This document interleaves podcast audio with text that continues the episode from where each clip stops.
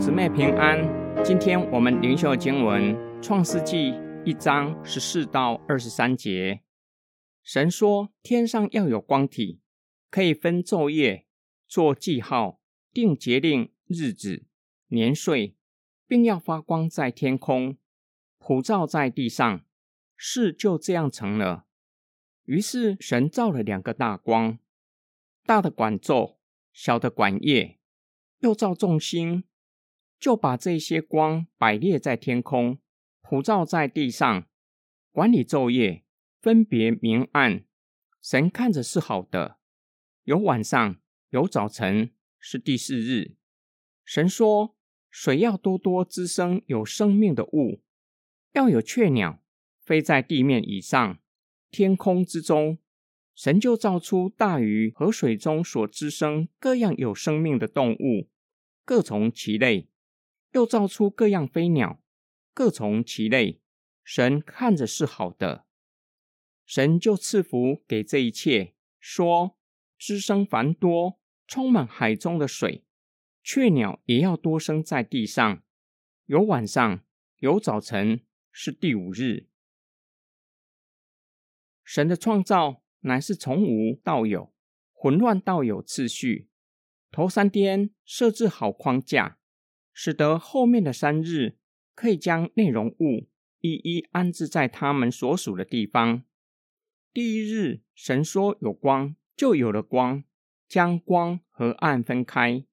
第四日，神说天上要有光体，于是造了两个大光，大的也就是太阳管昼，小的也就是月亮管夜。除了这两个光体，还有无数的星辰。都将他们安置在穹苍，因此有了四季和年岁，整个宇宙万物照着神的创造而运转，显出创造是有次序的。第二日，神以空气将渊面分开为空气以上和空气以下的水。第五日，神说水要多多滋生有生命的物，于是造出大鱼和各样海里的生物。使它们各从其类，天空要有雀鸟，于是造出各样有生命的动物，各从其类；又造出各样的飞鸟，各从其类。神看着所造的万物是好的。由于神已经说水要多多滋生有生命的物，就赐福所造的万物，赋予他们能够滋生繁多的使命。第五日的创造说明了上帝供应并且赐福各样的动物。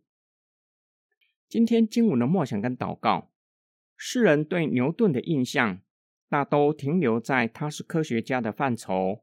牛顿晚年研究神学，他接受自然神学的观点。自然神学主张上帝好像钟表匠，造了钟表，将它上紧发条。钟表就自然而然的不停运转，上帝从此隐身在幕后，甚至不再介入，只是从遥远的天上观看地上所发生的事。第四日，神造了太阳、月亮和天上的星辰。太阳管白昼，月亮管黑夜，并且开始有四季运转。看起来，上帝好像已经赋予宇宙定律。宇宙只要照着定律运转就足够了。其实不然，新约圣经希伯来书这样说：他也就是基督，是神荣耀所发的光辉，是神本体的真相。常用他全能的命令托住万有。他洗净了人的罪，就坐在高天至大者的右边。宇宙能够照着定律四季运转。背后乃是基督用他的全能，以他的命令托住万有。因此，上帝不是从此坐在天上的宝座，不过问人世间所发生的事，而是以他的手引导人类历史。换句话说，若是没有上帝引导人类的历史，宇宙极有可能早已经毁灭，人类早已经灭亡了。耶稣也表明，天空的飞鸟不种也不收。天父尚且养活他们，供应且赐福他们，使他们滋生繁多。我们是上帝眼中的同人，岂不会看顾、保护、供应我们日常生活所需要的吗？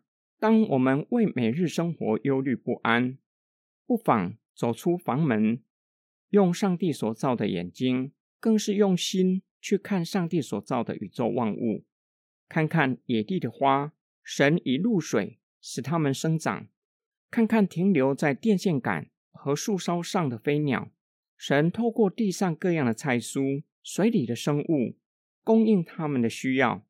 他们都向我们见证上帝的作为，见证上帝是慷慨、乐意赏赐恩典的神。我们一起来祷告：爱我们的天父上帝，你是使无变有的神，并且以你的大能命令托住万有，让宇宙围绕着你而运转，也因着你的缘故充满生机。